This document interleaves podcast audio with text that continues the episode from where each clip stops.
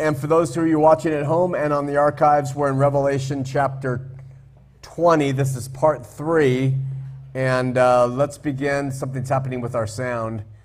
Uh, let's begin with a word of prayer. Then we'll sing the word of God set to music, sit in silence, and come back and get into uh, another couple views before we can move into our verse by verse of the millennium.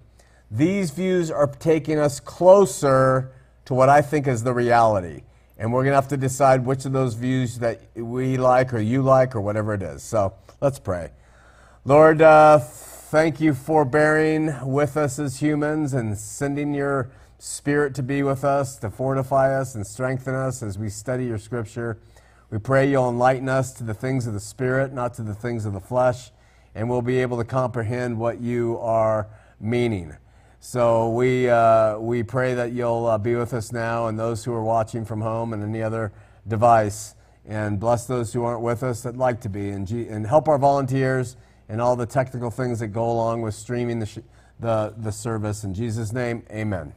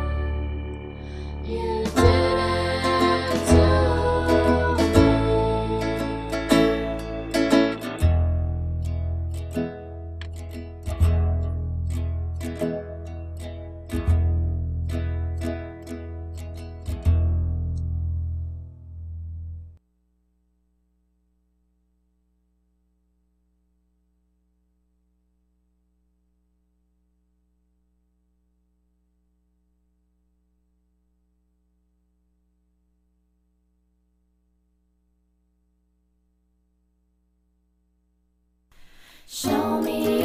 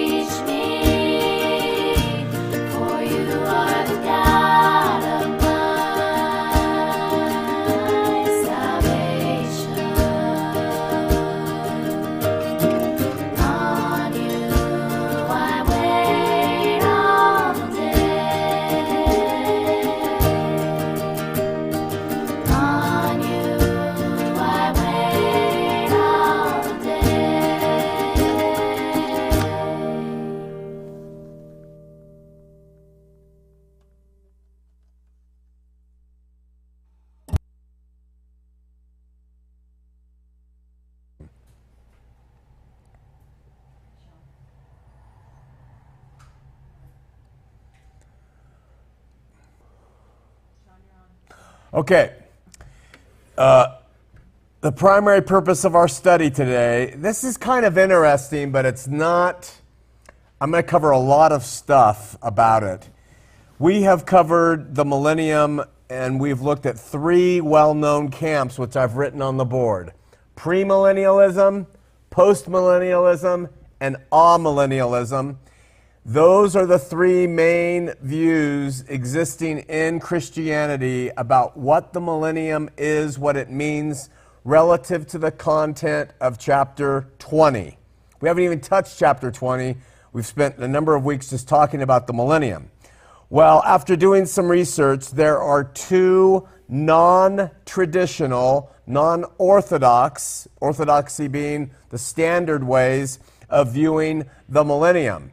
The orthodox ways, interestingly enough, premillennium, postmillennialism, and amillennialism, they call them the orthodox views, but they conflict with each other.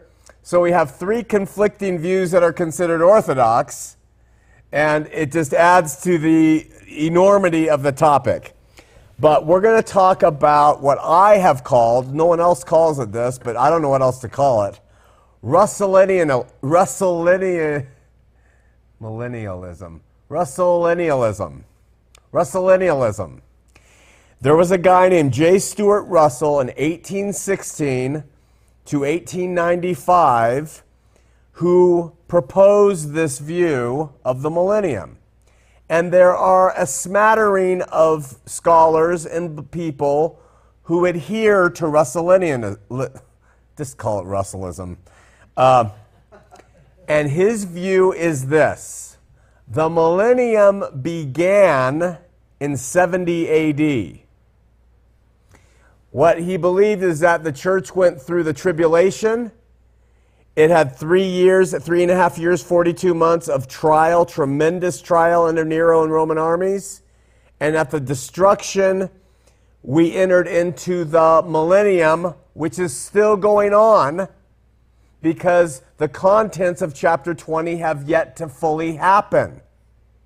So we're living at a time when Satan has been bound just like amillennialism. 1000 doesn't mean 1000 here. That we, it started in 70 AD, and we're living in a time, yes, there's evil, but it's done by ourselves. And there's going to come a time later on down the road, who knows, when Satan will be loosed, and then we'll read the finalization of everything that's happening in chapter 20. The second position we call full preterist millennialism. It's different than pre, post, ah, and Russell millennialism in that fo- full preterist millennialism says there isn't a present ongoing millennialism in place. There isn't one that's going to happen in our future in place, but we have a complete completed full millennium that has already occurred. Now, let me be honest with you. As I've studied all these views, especially with being considered definitely a partial preterist, when I've studied all these views, I lean at this point to Russell's views. They make tremendous sense. Uh, but I haven't yet gone and da- uh, dived strongly into full preterist millennialism. So if full preterist millennialism makes more sense to me with Scripture than Russell millennialism, then I'll say so. And we're going to get to that next week. And we're going to touch on it right at the end of today. But today we're going to talk, for the most part, about the, these differing two unorthodox views of the millennium. And when you hear what Russell has to say, uh, it really does make some great sense. And I was surprised by this. So, before we address the first unorthodox view, um, which aligns with preterism, remember that Russellism aligns with full preterism in a number of ways. Um, let me just explain quickly the full preterist view, and it's very simple. It is the millennium took place between 30 or 33 AD, whenever Jesus uh, overcame uh, sin, death, and the cross. It began then and it continued on till 70 AD. So a 40 year period is how the full preterists view the millennium. All right? And um, Russellism says that it began in 70 AD and continues out today. We haven't, in his day, it was in the 1800s, it continued out to that point. We still haven't seen the fulfillment of chapter 20, and so it's continuing on even now, and we're just waiting for these final things to happen, which I'll explain uh, in a second. Well over a century ago, this man, J. Stuart Russell, uh, and perhaps before that, I don't know, there could be others, but he seems to be the one who's authored Russellianism. Uh, it says the millennium began in 70 AD, following the destruction of Jerusalem and the Second Temple.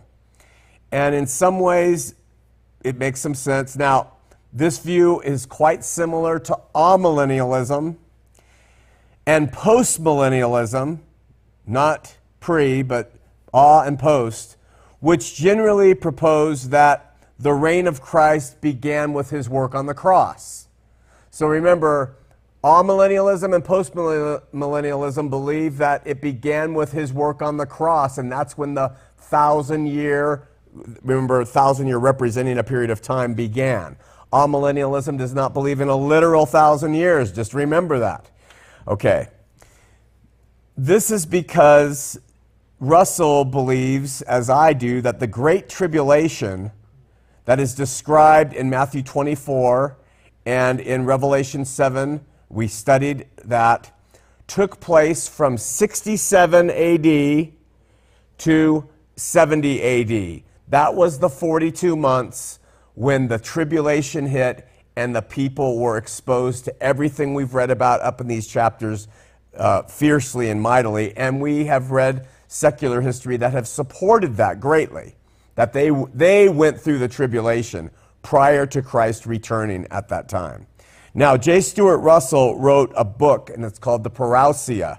It's a famous book if you're interested in reading it.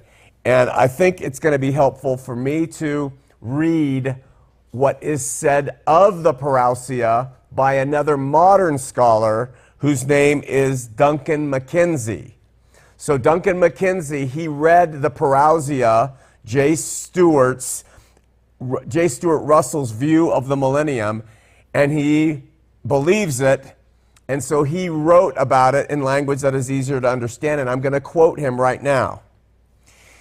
Some highlights. Russell's position is different from full preterism, talking about the millennium, in that it does not hold that all Bible prophecy was fulfilled by 70 AD. That's the key to understand the difference between these two non orthodox views of the millennium outside of the three orthodox views. Is that Russellianism does not agree with full preterism, which says everything is completed. In other words, Russell holds out a few things that he says still have to happen in his day, 1800s, and out to our day. The position, I'm continuing with a quote of James Stuart Russell, offers a third preterist option. I've never heard of this option until I studied it these past few weeks. That is different from full preterism and traditional partial preterism. Russell's position is essentially like the full preterist position, stay with me, that the one and only second coming, the judgment and the resurrection happened in 70 AD as Jesus and his apostles said they would. And the resurrection has an ongoing fulfillment since 70 AD, something I believe too. Russell's position also sees us as currently in the new heaven and earth, a symbol of the post 70 AD new covenant order. So far, I'm with him. He says, listen, the, the, the, tribu- the trials and tribulations came. There was a period of peace. There was a trials and, uh, and tribulation came in 67 to 70. Jerusalem was meted out with Jesus' second coming, bringing righteousness and judgment and rewards to those people. And then we enter into a period of peace. 70 AD, the new heaven and new earth are in place. Jesus has had a victory. And so with the earth experiences a time from 70 to our present of this heavenly peace that is raining down, and it's called the millennium. Again, quote, where Russell's position is different from full preterism is that it does not hold that all Bible prophecy was fulfilled by 70 AD. For instance, here we go, this is the big one. Russell saw the millennium as beginning in 70 AD, not ending at that time as the full preterist demands. So there's the difference between these two non orthodox uh, views of the millennium.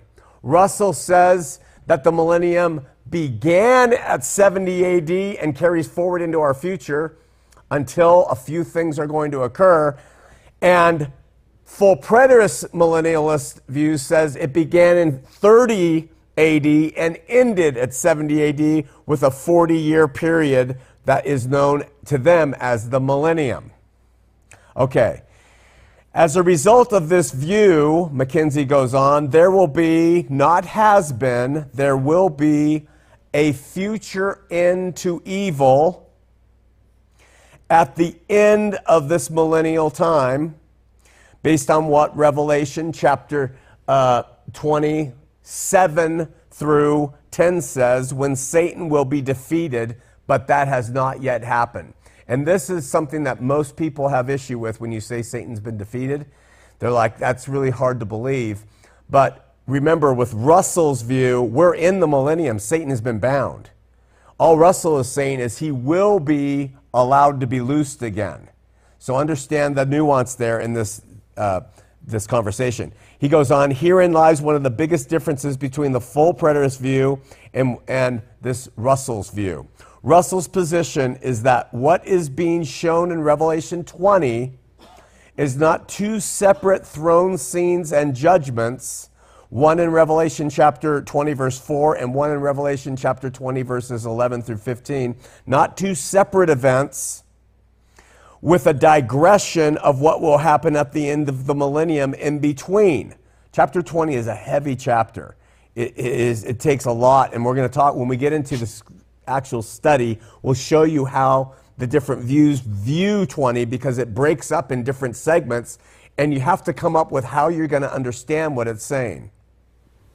Russell's position is that John begins describing a throne scene judgment at the beginning of the millennium in Revelation chapter 20, verse 4. Then, at chapter 7, John digresses about what would happen at the end of the millennium and then at verse 11, he takes up again the subject of the throne judgment scene he started at verse 4. Russell thus saw the description of the throne scene and judgment that is begun in Revelation 4 as being continued in Revelation, Uh, Revelation chapter 20, verse 4, as continued in Revelation 20, verses 11. So there's some passages in there that Russell says are a digression for him we have the beginning judgment, we have a digression, and then we have a continuation. And that's his explanation. So McKenzie says, therefore, the two sections, Revelation 20, verse 4, and Revelation 20, verses 11, 15, that's the end of the chapter, are thus describing one throne scene. Judgment, which happens at the beginning of the millennium not two throne scene judgments. One happens at the beginning and one happens at the end. So that's how he explains 20. In other words, Russell spoke of Revelation chapter 20, verses 5 through 10, as a parenthesis. We have verses 4, to put it in order this way, that's how we read. We have verse 4 describing the beginning of the judgment. We have a parenthesis and we have something happen there all the way between verses 5 and 10. And then at verse 11, we have it pick back up where verse 4 left off. Uh, and he says the sole instance in the whole book uh, uh, is an excursion into a distant future where some things have to be fulfilled. So at this point, McKenzie, regarding his overall position on eschatology, uh, meaning what he believes has been fulfilled and what has not, And this is really, really important what he says here. So listen. Like full preterists, McKenzie says, having studied uh, Stuart Russell, I see 70 AD as the time of the second coming, the resurrection, the beginning of the resurrection, and judgment, with the resurrection and judgment having an ongoing fulfillment since that time in the lives of every Christian and every person who comes and dies. And I have always taught that not knowing that Russell and now McKenzie have, I, I, had no idea someone else was saying that. I concur with that. When people say, well, what's happened ever since 70 AD? I say, well, we live our Christian lives, we walk by faith, we die, we're raised, we, we are raptured, we have our judgment, we have our resurrection, and that is what has been going on. But what Russell says is that is, we're in the millennium period while this is going on, from 70 AD to the present. And there's coming a time when all that's going to stop. And he tells us what that additional thing is from the book of Revelation, chapter 20, which is what we're studying. That's the only difference between Russellism and full preterist view of the millennium, is that he says there's something that's going to come, and we're in the millennial reign of the Spirit, and God is letting his church continue to go on. I have always taught we are in this uh, reign where uh, people are living their lives, they go, they die, they're judged, they receive their resurrection, and that's going to continue to go on and on and on and on and on forever. And Russell says, no, we are going to see a fulfillment of an end that's going to come. So, but like partial preterists, this is what McKenzie says, I see certain prophetic events that still await fulfillment meaning the destruction of Satan at the end of the millennium described in Revelation chapter 20, verses 7 through 10. We have an end of Satan. Now, I have always been teaching, in my views, that has occurred. Russell is bringing out, no, we haven't seen that yet. Now, remember, it's not that Satan's operative in Russell's uh, eschatology. He's not in operation, he's bound during the millennium. But he's going to be let loose and that is going to really be a scene. And that is, so it's kind of blending a little bit of the futuristic fears of what's going to happen when that occurs in the minds of people who embrace it. He adds, while my position is much closer to full preterism, I strongly disagree with its premise that all biblical prophecy was fulfilled in AD 70. He then says, Our approach is most similar to that of 19th century theologian James Stuart Russell. Like full preterists, Russell saw 70 AD as the time of the second coming. Unlike full preterists, Russell saw the second coming as the beginning of the millennium, not its end. So I'm being emphatic to show you the difference between these last two views of the millennium before we enter into 20. And to add another complexity to the whole thing, McKenzie adds, I call this position premillennial preterism, and that's just what he's calling it. Hang on, whatever. But what he means by that is it's premillennial in that it holds that Jesus returned right before pre the millennium. That's why he calls it premillennial uh, preterism, because it's the Jesus returned right before the millennium Eh, but unlike futuristic premillennialism, however, it does not see the millennium as a literal thousand year period, which is how the futurists describe something to come in our future 1,000 years and then all the things that we've been talking about. He continues, says, Listen to this. My position is preteristic because it holds that the one and only second coming occurred in 70 AD at the end of the covenantal age. I cannot dispute that fact from Scripture. And when people do, I don't understand how they do it. This is why men like R.C. Sproul didn't dispute it, and Sproul loved uh, Russell's view of uh, the millennium and the view. And this guy, he, he, we recently lost him, but that guy knows his stuff. And he, like with C.S. Lewis, said, We cannot ignore these passages where Jesus said, I'm going to be here. Some of you will see me. You won't get to all of Jerusalem without it. That is why I am so emphatic about He came, He returned, second coming has happened. The stuff that happens after, we have to try to figure out relative to the book of Revelation. But he cites R.C. Sproul, in fact, and it says in his book, The Last Days According to Jesus, Sproul wrote favorably concerning Russell's position and his attempt to answer the hardest questions related to the New Testament teaching of the second coming happening very soon. So, you know, when you criticize me for being, you know, crazy or out there and making stuff up, I'm really not. This stuff has been talked about by people, but it's just ignored by the masses and the online uh, attackers because they just don't know what they're doing. But this stuff is there by our thinkers. We can't dismiss that Jesus promised a quick return with a quick second coming. You'll see the Son of Man coming in the clouds of heaven. You will see. There's some standing here. So we have to say, how can we justify Jesus' words? And we can be like some who've said he was wrong.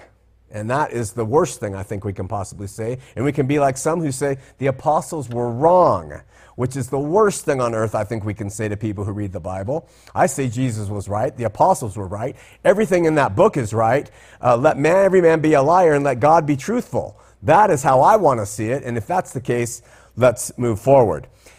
By the way, at this point in Douglas McKenzie's writing, he stops and he posts all the extremely convincing evidence in the New Testament made by Jesus and his apostles about his second coming. And um, uh, something that many of the, our early church leaders and even present church leaders can't understand. Anyway, looking at McKenzie's discussion as to why the millennium should be thought of having a formal beginning in 70 AD, I'm going to quote some more things from him. And we can look at Revelation chapter 20 to help you understand. Revelation 21 through 4 is the famous passage of binding Satan and the reign of Jesus and his people. So remember, that's how he summarizes verse 1 through 4 of chapter 20. Well, is that happening? Has there been a reign of Jesus and his people on the earth? On the surface of this passage, it appears relatively simple. On closer inspection, however, it turns out to be one of the most difficult and debated passages in the Bible.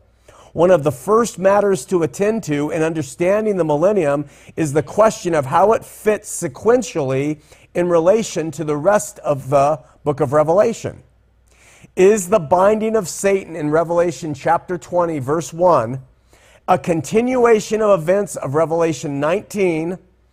And the, that which is the AD 70 fall of Babylon and the second coming? Or is there a recapitulation occurring here, going back and restating events that happened earlier? That's the question we have to ask. Some say that there is recapitulation here, that Revelation 20 is going back to the time of Pentecost, or AD 30, or the beginning of Jesus' ministry, around AD 26. Some say that's what's happening here. And that would be full preterists are suggesting that. Uh, uh, McKenzie says, My position is that Revelation 20 is a continuation of the AD 70 events of Revelation 19, not a recapitulation to the time going back to AD 30 or 26. In considering the sequence of Revelation 19 through 20, it's helpful to broaden our focus, he suggests. Here, in Revelation 19, verses 11 through 20, without the chapter separations, because the chapter separations were added later, he, he uh, goes and he discusses what's. So I'm going to read it. It's, it's, a, it's not too long. And I'm going to read what it says in 19 and to show you the flow of how it leads over into 20. Now I saw heaven opened, and behold, a white horse, and he who sat on him was called faithful and true, and in righteousness he judges and makes war.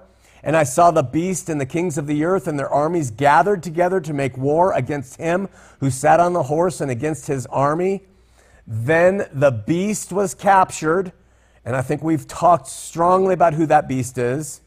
With him, his false prophet who works signs in his presence by which he deceived those who received the mark of the beast and those who worshiped his image. The, these two, not Satan, these two were cast alive into the lake of fire burning with brimstone. And the rest were killed with the sword which proceeded from the mouth of him who sat on the horse. And all the birds were filled with their flesh. Then I saw an angel coming down from heaven, having the key to the bottomless pit and a great chain in his hand. He laid hold the dragon, that serpent of old, who is the devil and Satan, and bound him a thousand years. And he cast him into the bottomless pit and shut him up and set a seal upon him, so that he should deceive the nations no more till the millennium were finished, the way it reads in the Greek. But after these things, he must be released for a while. So there's the continuation of chapter 19 and 20 together without chapter breaks. In verse 20, we'll read, And I saw thrones, and they sat on them, and judgment was committed to them.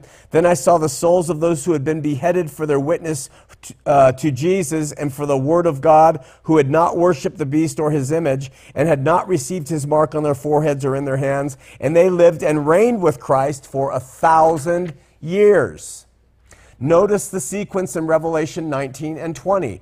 The individual beast and the false prophet, the one who made the people bear the mark of the beast, are captured at the second coming in chapter 19 and put in the lake of fire.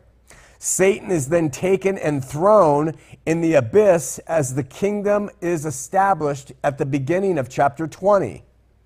Those who lost their lives for not taking the mark of the beast, Revelation 19 and 13, are then resurrected in Revelation 20, verse 4, at the beginning of the millennium. So these are resurrected beings who are going to reign with Christ over his kingdom for those thousand years, which beginning in 70 AD are more like 2,000 years going forward. The thousand years again representative. God was letting his first century audience, the readers of Revelation, know that the one who was faithful to him to the death would still get to participate in the millennial reign. That's the reason it's said here. Notice the difference to the mark of the beast as a past event. The reference to the mark of the beast as a past event in both 19 and 20. So we have some context here showing us this stuff has happened. Revelation 20 is a continuation of the AD 70 narrative of the second coming, not a recapitulation of what happened from AD 30, which is how the full preterist eschatology explains it. Then at Revelation 19:20, the beast was captured, and with him the false prophet who worked signs in his presence, by which he deceived those who received the mark of the beast and who worshiped his image. And then in Revelation 24, we read, And I saw thrones, and they that sat on them, and judgment was committed to them. And I saw the souls of those who had been beheaded for their witness to Jesus and for the word of God. And we point out that the beheadings they, they have beheadings today. I've actually seen one online. Uh, but those, that was the way many, many thousands and thousands were killed then who were part of Christ's church, beheaded, who had not worshiped the beast, Nero, or his image, and had not received the mark on their foreheads. They hadn't consumed it in their minds or in their hands. And they lived and reigned for Christ for the millennium, meaning they're still reigning. They are still reigning in Christ's kingdom over this earth and bringing about his uh, will. In Revelation 13, 1 through 10, the seven churches were warned about the quick coming of an individual beast that would overcome the saints. In Revelation 13, 11 through 18, they were warned about the mark in his head and his hand. These events uh, of, the, of the tribulation were to happen within a 42 month period, as we covered and uh, immediate, pre- immediately preceding, preceding Jesus' second coming. And we talked about how the secular records showed that that did occur, that for those 42 months there was hell raining upon that early church, and people were losing their heads. They were being put to death. They were going through the tribulation, and then the time when Satan was unleashed and really came down upon them. And he, the beast, was given a mouth speaking great things and blasphemies, and he was given authority to continue 40 and two months. Futurists looking out to the future for this to happen. These guys all saying it occurred upon them then. That's what Revelation is speaking about. It was granted to him, Satan, to make war with the saints and to overcome them, to behead them, put them to death. And authority was given to him over every tribe, tongue, and nation, and as many as would not worship the image of the beast were to be killed. So in Revelation 19, we're shown the defeat of the beast by the second coming. The defeat of the beast by the second coming. The saints that had been killed for not taking his mark are shown to be those who come to life in chapter 20 and reign during this period of time. They reign, and that was the promise given to them. So again, Revelation 20 is thus a continuation of the AD 70 narrative of chapter 19 and not a recapitulation of going back to AD 30, which is what we're going to talk about is the full preterist uh, eschatology of the millennium. And we're not going to get to that until next week. Remember, one of the groups that come alive at the beginning of the millennium consists of those who were killed for not taking the mark of the beast. They had gone through the great tribulation described in Revelation 7. They're being resurrected 70 AD to participate in the millennium. The sequence I just proposed is shown in Daniel as well. In Daniel chapter 7, first the Antichrist, the little 11th horn that Daniel 7 talks about, overcomes the saints. Then, two, he is defeated by the coming of God. And then, three, the court is seated with thrones to put in the kingdom when this reign begins as the saints possess the kingdom. So, uh, Daniel 7 21 through 22, I was watching, and one, the same horn was making war against the saints and prevailing against them until the Ancient of Days came and a judgment was made in favor of the saints of the Most High. And three, the time came for the saints to possess the kingdom. Who were the saints? Those who were beheaded for their witness and who had not received the mark. They're reigning in this uh, Russellinium. Russellinium. So, two, the same sequ- sequence is shown uh, in Daniel, is also shown in Revelation. Uh, the Antichrist, the individual beast, overcomes the saints. We read about that in Revelation 13. We read about it. Okay? Number two, he's defeated at the coming of God. That's Revelation 19. And the saints then possess the kingdom as the millennium begins. That's Revelation chapter 20. And this is the Russell's view, which is why it makes so much sense. And this is a premillennial sequence, the second coming happens right before God's people possess the kingdom of God. So that's how it's premillennial. It's not futuristic premillennial, it's not dispensational premillennial. It's premillennial in that it all happened before the destruction at 70 AD when the, when the millennium came, according to James Stuart Russell. So that was his position. And listen, he considers any attempts to fit the millennium in before 70 AD, which would ding, ding, ding be this.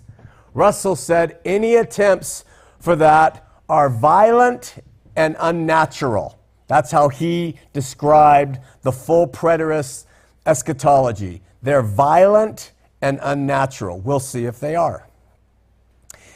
It is at the 70 AD coming of God that the saints inherit the kingdom. This explains why one of the groups that come alive at the beginning of the millennium can, uh, consists of those people who had lost their lives.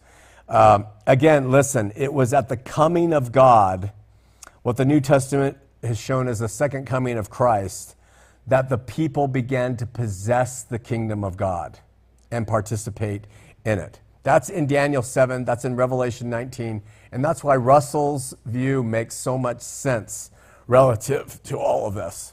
Now, you know as well as I do that you cannot be a full preterist if you believe there's any future Bible prophecy to be fulfilled. If there is a Bible prophecy left to be fulfilled, you are not a full preterist. So we are going to see as we get into the full preterist view does it hold water? Because this is when it really is going to make some sense. Up to this point, everything else seems to have made sense. But chapter 20 makes us say, can these things reasonably, naturally, spiritually, authentically be fit in from a period of 30 AD to 70 AD? If they can't, we have to either go back to orthodoxy and say, I'm premillennialist, I'm postmillennialist, I'm amillennialist, or you can go with an unorthodox view that was created in the 1800s by a guy named Russell, and how I have just described his view of the millennium. To this point, if I find out that full preterism eschatology doesn't work, I will certainly become a Russellist because it makes the most sense relative to everything we have discovered. So we'll see where we are. So,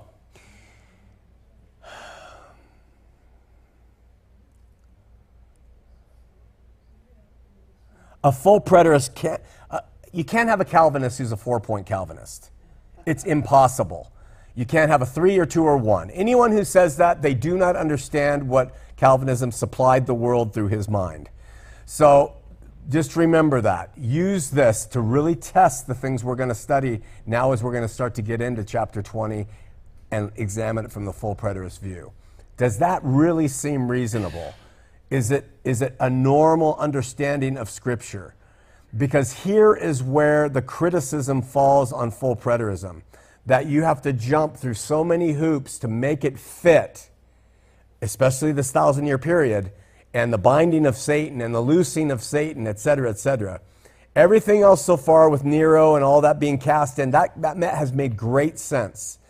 And so I'm just reiterating to you again think. Don't trust me. Do your homework. Let the Spirit move you. Stay with us and then go and test things yourself. Because resting upon this is such heavy implications for the type of Christianity we live today. All right. Uh, so, in other words, both of, well, I won't say that. Long story short, full preterists have to reject a 70 AD beginning of the millennium, as Russell submits. In other words, if the millennium did begin at 70 AD and Satan has not yet been loosed, it means there is still a prophecy to be fulfilled. Satan will be loosed from the abyss at the end of the millennium, as we're going to read Revelation chapter 20, verses 7 through 10, saying, It says he will be loosed in the face of this, full preterists are left with a choice of either accepting what Russell and McKenzie and others say about AD 70 beginning. This is why this view is considered a preterist view. But it can't be considered a full preterist view because this one implies all have been fulfilled, where Russell says there is something that is left. So just understand it's considered a preterist view, but it doesn't fit in with full preterism. So we'll address this as we uh, see how full preterists explain things. Most full preterists will attempt to differentiate the beginning of the millennium from the saints possessing the kingdom in 70 AD. Is that possible? We'll see. Okay, so. Uh,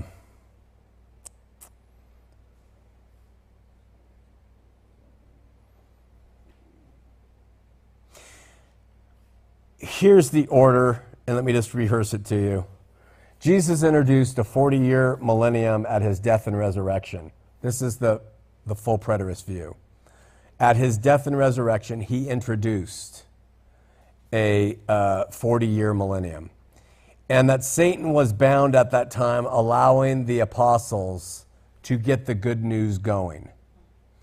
If Satan was loosed, he would have stopped their every move. But it was introduced at that time, this time of peace for them, 40 years to get it going. Then Satan was loosed in 67 AD for the 42 months, reaping carnage and havoc through the beast and the Antichrist for 42 months.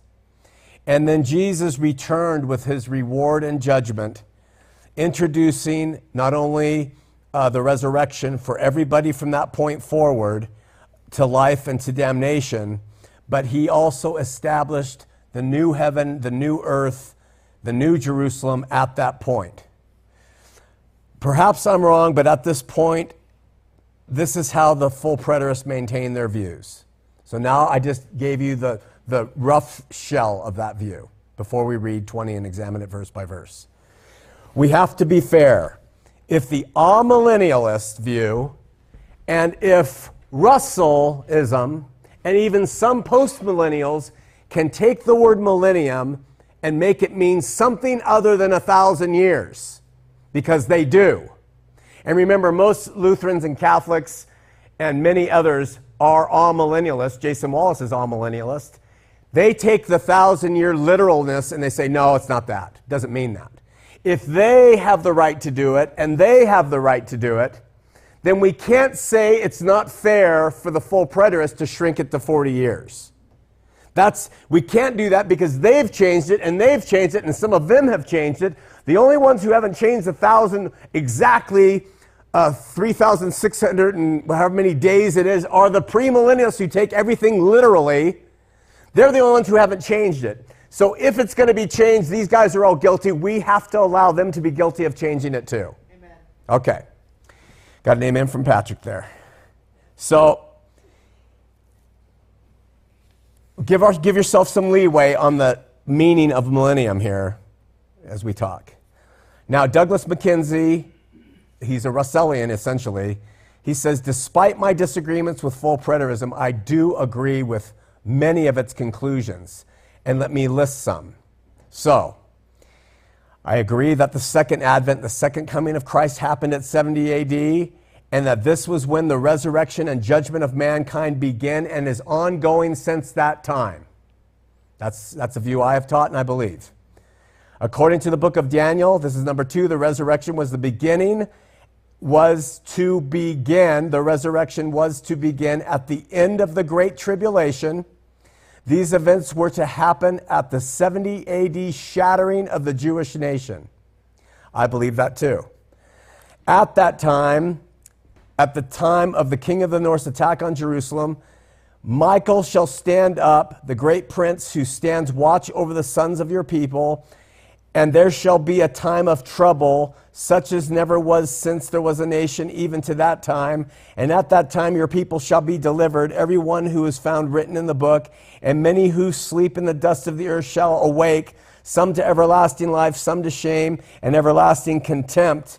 Then I saw the man clothed in linen, who was above the waters of the river, when he held up his right hand and his left hand to heaven and swore by him who lives forever that it shall be for a time, times, and half a time. That's 42 months we've talked about. And when the power of his holy people has been completely shattered, all these things shall be finished. That's reciting Daniel chapter 12, verses uh, 1 through 7, I think. Uh, McKenzie says this the partial preterists attempt to separate the time of the Great Tribulation, which they say happened in 70 AD, from the time of the resurrection, which they say will happen in the future, does not hold up to scrutiny. So I throw out, because that's true, my partial preterist stance.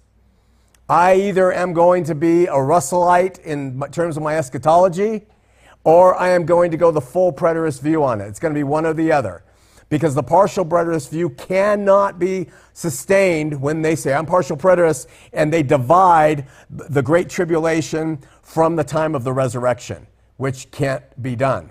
And that's why Russellism says there is the Great Tribulation, 67 to 70, and the resurrection began, and of the people, and the kingdom's going, but we're waiting for that end, which refutes full preterism.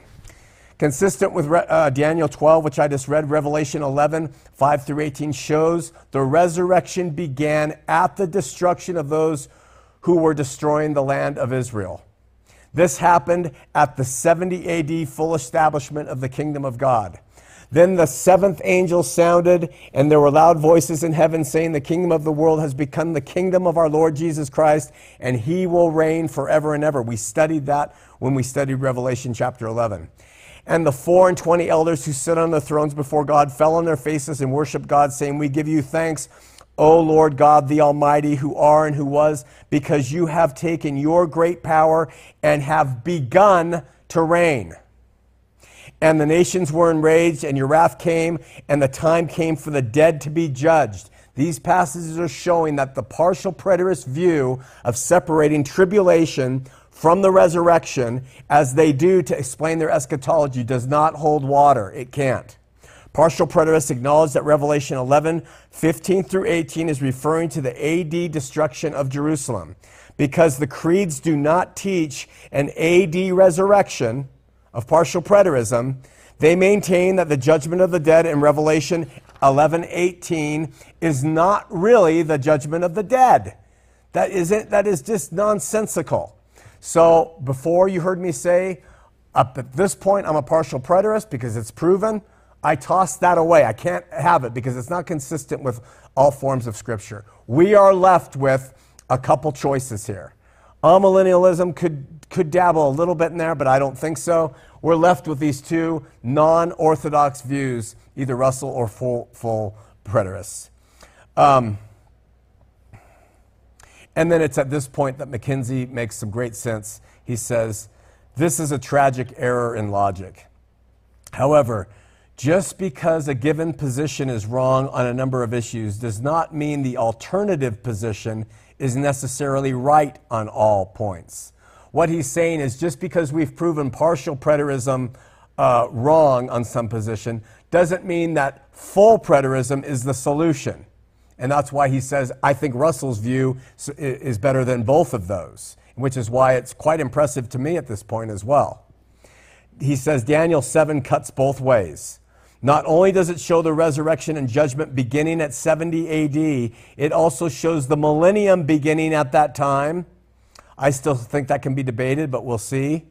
That the resurrection and the millennium began at 70 AD explains why it is that the martyrs of the beast are shown as being resurrected during the millennium. And then, citing Revelation 20, verse 4, he writes, I saw the souls of those who had been beheaded.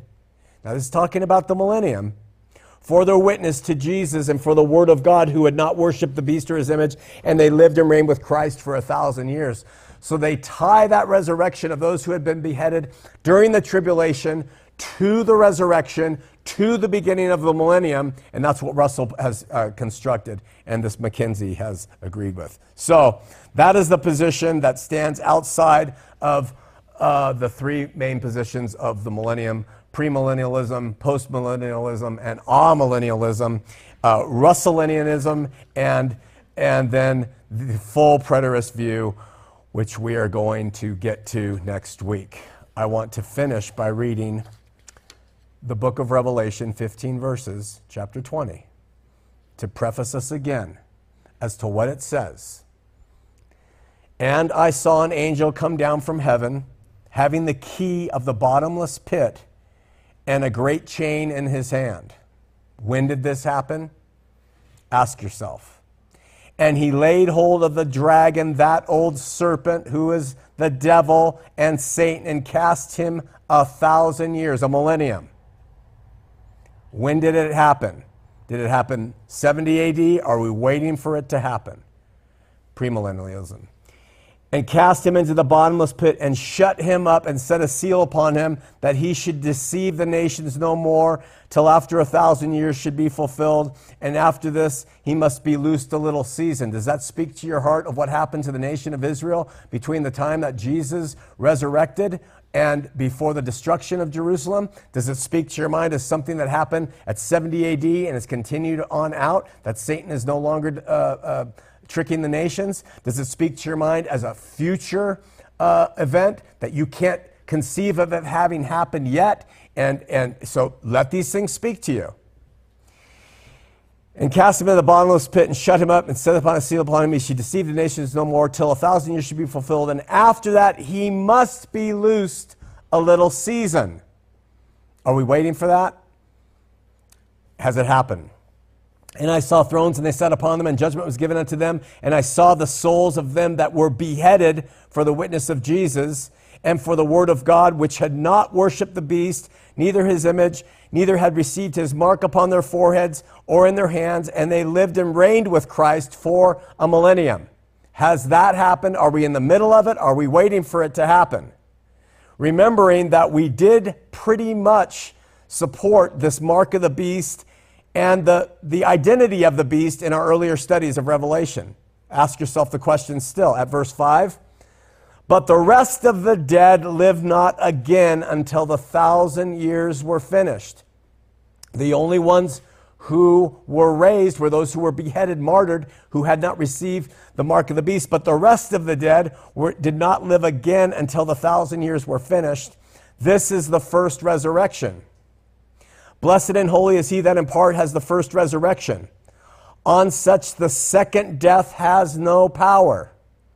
But they shall be priests of God and of Christ and shall reign with him a thousand years. Literal or endless, you decide. Or 40 years, you decide. And when the thousand years are expired, Satan shall be loosed out of his prison and shall go out to deceive the nations which are in the four corners of the earth, Gog and Magog, to gather them together to battle the number of whom is as the sands of the sea, obviously hyperbole. And they went up on the breadth of the earth and encompassed the camp of the saints about, and the beloved city. What's the beloved city, guys? And fire came down from God out of heaven and devoured them. And the devil that deceived them was cast into the lake of fire and brimstone, where the beast and the false prophet are and shall be are. Remember, that are means at that time and shall be tormented day and night forever and ever. I, I, I, correct that last thing I said. That's not correct. Verse 11, and now we come to another segment of chapter 20.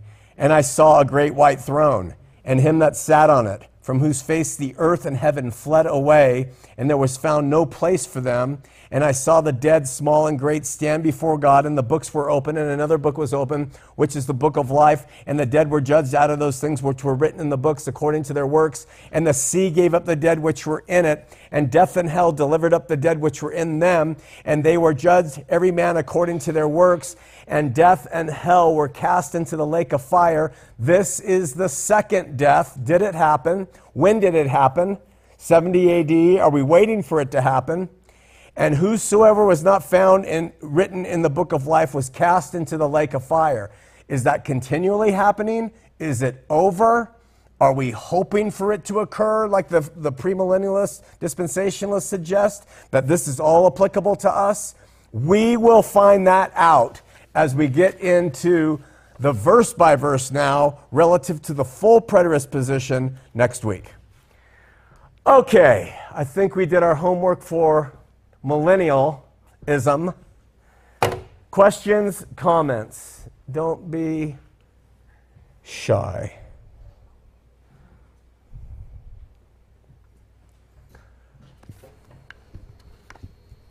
Hi, Sean. Hi, Patrick. Is this on? Is this thing on? It is. Okay. Um, I'm a full supporter of your ministry. You are awesome, and thank you for all the teaching. I've learned some new things today. Praise God. Wow. Yeah. Um, my question is, I don't know if you've talked about him. Maybe you have. Um, how does Michael, the archangel, play a role in the age today, or does he? Well, it depends on what eschatology you're embracing. Oh, I see. So I can't answer that myself yet because I don't know. Oh, okay. But I think by the time we're done with at least 20, we'll have an answer from me, and maybe you'll have some idea of what you think.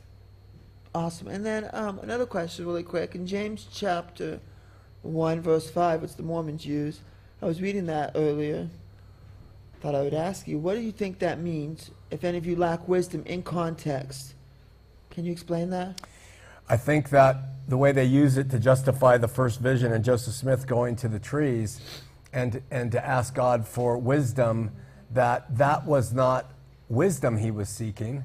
He wasn't seeking how to operate in his life. He was seeking as to which church was true. That doesn't say if any of you lack knowledge, let him ask of God. It says wisdom. And the wisdom is knowledge applied. Lord, I know this. How do I apply it? So I see it as a nuanced difference between how they use that passage to support uh, Smith and what it really meant at that time in Scripture. Awesome. Thank you, Sean. Praise God, brother. Praise God. Oh, our sister from another mister.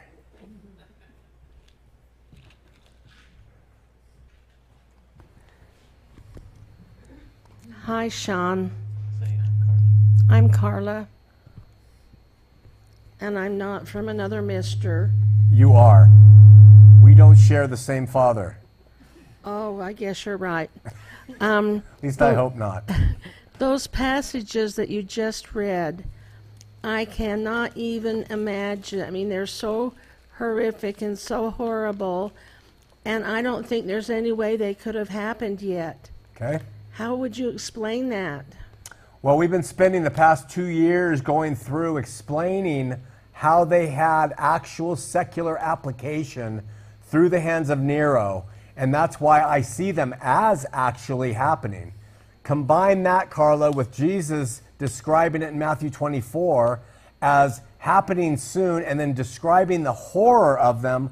I'm able to believe that upon those citizens, upon those saints, the things that I just read had occurred. But I understand why we have different views. I, I do. I understand why people can't imagine and think this is all coming upon us still. So I don't uh, deny your, your right and reason to understand it as a future thing. But with taking everything else we've studied, I just don't see it that way. Thank you. I like your hair. Thank you very much. You're welcome. I like your here and I like your hair. Always punny, aren't we? Is that it? And we're so glad Myrna's back. Hallelujah. You add some class to your couple. All right, let's pray. Lord, open our eyes, help us to know, seek you in spirit and truth. These, these matters of end times do matter in terms of uh, how we read and understand Scripture, which do affect us, but not mountains, because there's so much difference in the body over our views. So we pray that no matter what we personally decide or believe or teach or espouse, that we do err always on the side of love dying to ourselves and our views and our wisdom and our knowledge, and we uh, learn to love and receive a people as you would love and receive them. We pray for those who are on this list. Our little friend Gracie, and we pray that she'll recover from her cancer. We pray for Lisa and Parrish. Lisa's had a grand turnaround and had a, a, a magnificent healing in her life, and we thank you, God, for that and continue to pray for her and pray that those uh, shrinking tumors will uh, disappear. Uh, we pray for Liz and uh, her uh, mourning over her mom's passing, Joan healing from the car wreck, Diana, of course, and of course Carla and continued healing for the sisters. And um, we pray for Deb's granddaughter, spent uh, three weeks in the hospital. Her ammonia levels have taken her out, and she's having to relearn how to even talk. And we just pray you'll bless Deb and, and her entire family as they uh, try to help this little uh, friend of ours recuperate. Lord, this world full of, of sorrows, full of loneliness, full of tragedy, and, and in it we seek to see the light in your wisdom and ways to help us grow in faith and in love and appreciation for others around us. So help us to deal uh, in faith and in love with these situations and those who are exposed to them. We pray for all of this now. The people who have helped us and the people who are watching, we pray for the para ministries out there that are seeking to reach people and reach the lost. In Jesus' name, amen. amen. Hallelujah. Hallelujah. For my yoke is easy and my burden.